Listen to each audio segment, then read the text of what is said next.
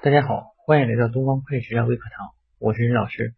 今天跟大家分享内容是企业的未开票收入啊的实物操作问题。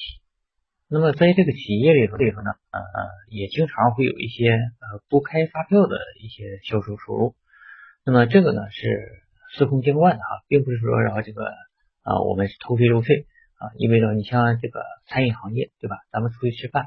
那么呢，他就呃很少，然后要发票啊。那么还有的呃，像这个零售业啊，那么然后他们这个顾客买东西呢，他也不需要发票啊。像这种情况下呢，税务局也是认可的啊。那么说这个作为我们财务来说呢，应该怎么去处理呢？啊，首先呢啊，不开票收入啊，不等于说让你是不收税的啊收入。那么你该交税还得交税啊。我们按照这个收收款额。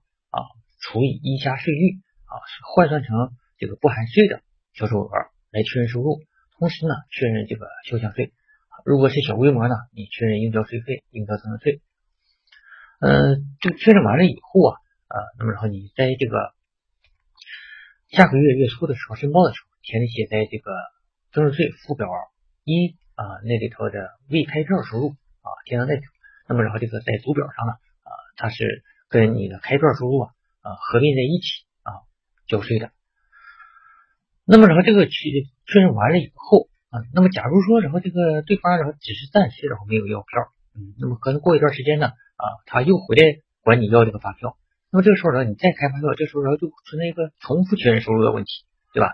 那么这个时候呢我们怎么办啊？我们用红字啊把前面的啊确认的收入呢然后冲掉啊，再用这个蓝字重新再。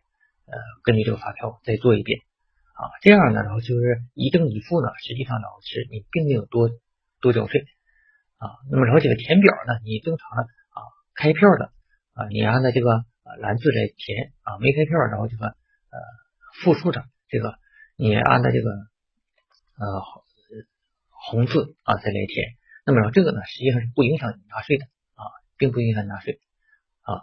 那么然后再一个呃就是。我们在确认呃这个无票收入的时候啊啊，你一定要提前啊跟对方然后这个确认好，到底他是呃要发票还是不要发票啊？那么尽可能的呢呃让他一致啊，那么这样呢就避免和我们这个账调来调去的啊。那么这就是这个无票收入的实物操作上的一些注意问题。